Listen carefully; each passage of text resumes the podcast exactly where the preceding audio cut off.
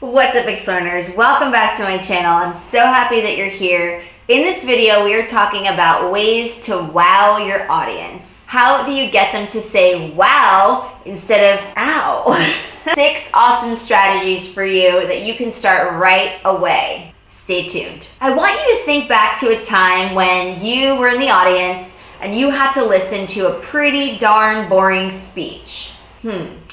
So you probably don't remember it because it was that insufferable. We usually remember speeches that are meaningful and impactful. Those are the ones that we want to replicate in the sense of its style and delivery and effectiveness. Now, on the flip side, if you're the speaker and you have the tendency of reading off your note card or even worse, an actual speech, or maybe you're reciting numbers from an Excel chart, then you're probably gonna wanna stick around for this one. It almost seems obvious, right? A speech that's given in a super dull, boring way is just a snooze fest waiting to happen.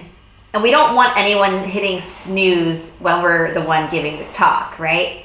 I don't even know what's worse, if you're the one giving the talk in a super boring way or if you're the audience having to listen to that talk. Regardless, we're talking about how you as a speaker can improve your delivery skills so that you can give the audience a wow speech. Don't put your audience to sleep by droning on and on and on and bombarding them with superfluous facts. Nobody wants to listen to that. The question then becomes, how do I captivate my audience so that they actually pay attention, not just at the beginning when I hook them with an exciting way of starting, but for the entire duration of the talk? How do I do that? Here's how. Number one, the so what. Answer the so what. You know what follows so what? Dot, dot, dot. Why should I care? So for this, you have to speak to the audience's interest. But if you don't know the audience, there's no way you can figure out what they're interested in. So do the research beforehand. Figure out who these people are. Are they from the same speech community? Are they on the same team? Are they from the same department as you? Do they belong to certain associations that you're part of? Anything that you can learn about the audience is vital because that will help you prepare your speech really well in a way that's going to engage them, get them interested, and have them connect with you on multiple levels. And all this information combined about who they are and what they love is going to help answer that so what question for you because you're the one who's going to answer that so that they're not going to have to scratch their heads wondering, what's this? So what? Why should I care about this talk? How does it affect me?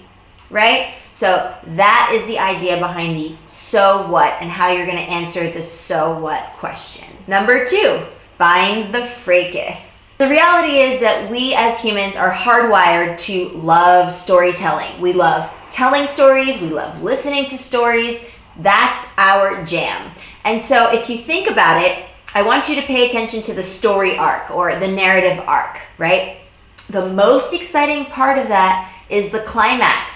That's where the conflict happens. That's where the tension is, right? So we like stories that have that. It's not just a story that's super happy all the time, right? That's actually pretty darn boring and monotone.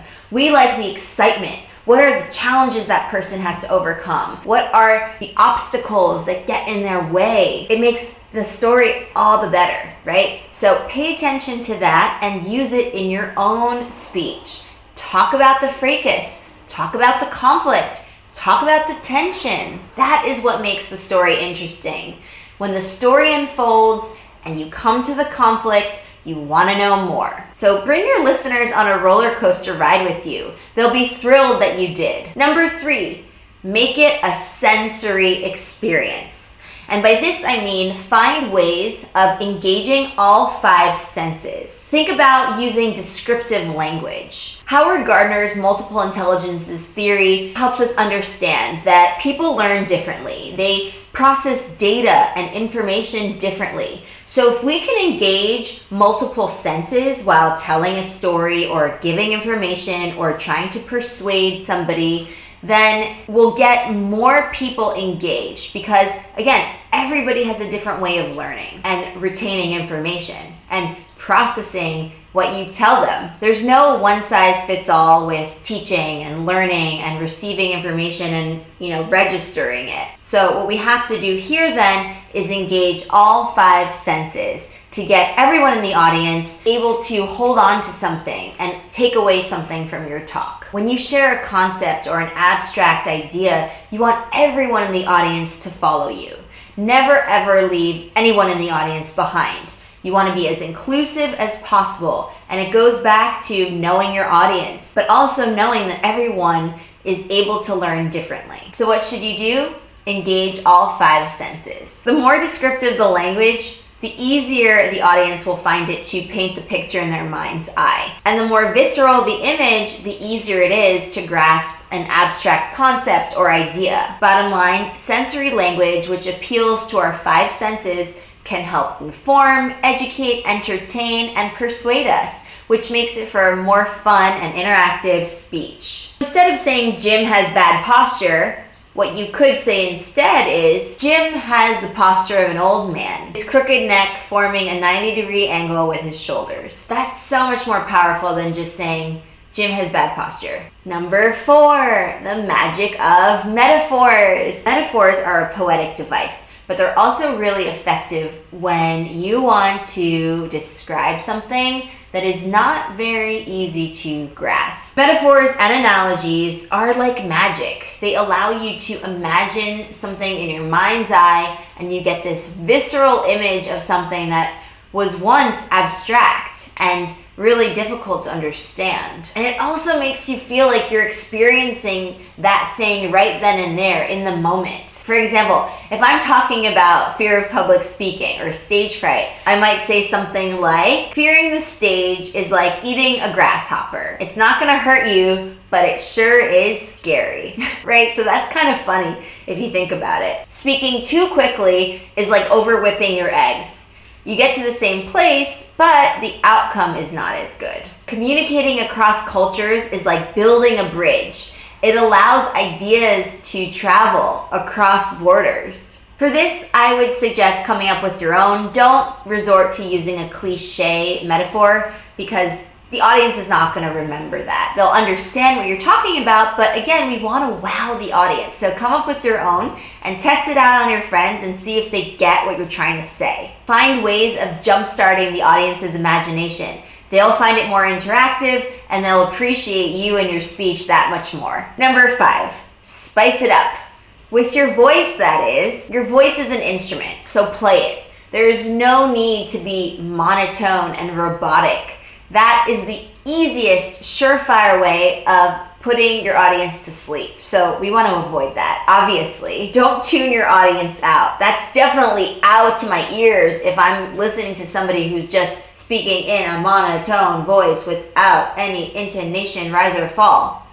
Right? So don't do it. Don't do it. So what do we do instead? We alter the tone of our voice, the volume, the speed, that throws curveballs here and there and it makes the speech unpredictable because you they want to listen to you. They want to listen to the rise and falling intonation the prosody which is your intonation and just what you can do with your voice and how low you can go and how high you can go right? The other way you can spice it up is with variation but also with humor. You might choose to incorporate a joke or a funny story or self deprecating humor if that's your jam. But any way that you can get the audience to laugh is a really, really good thing. A side note can also help turn a speech that's predictable into unpredictable, and that's what we want. A technique that speech coaches like to use is called salting. That's when you ask the audience a question that they want to know the answer to and you address it at some point in the speech. But just be careful of this because if you promise the audience that you're going to answer a question for them, then you make sure you do. Don't forget to answer that question. Number six, real talk. Sometimes the speaker can appear intimidating to the audience. Maybe that's because you're super successful, or you're a famous person, or maybe you have confidence that you're exuding and it's just oozing from your pores. Whatever is the root of that intimidation doesn't really matter. The takeaway from this is that if your audience finds you intimidating, they're not going to connect with you. They're not going to find you relatable or approachable, and they're going to zone out. So, what do you do in this case? Give them some real talk. So, what's real talk? Well, you can reveal a struggle or a snafu that you encountered along your path to success. You're revealing a vulnerable and very human side to you. The idea behind this is to make yourself approachable, relatable, and to show that you're just like them and they can connect with you all the better. All right, Explorers, I hope you enjoyed this video. Follow these strategies and you're on your way to becoming a Superfly speaker. And the next time you find yourself in front of an audience,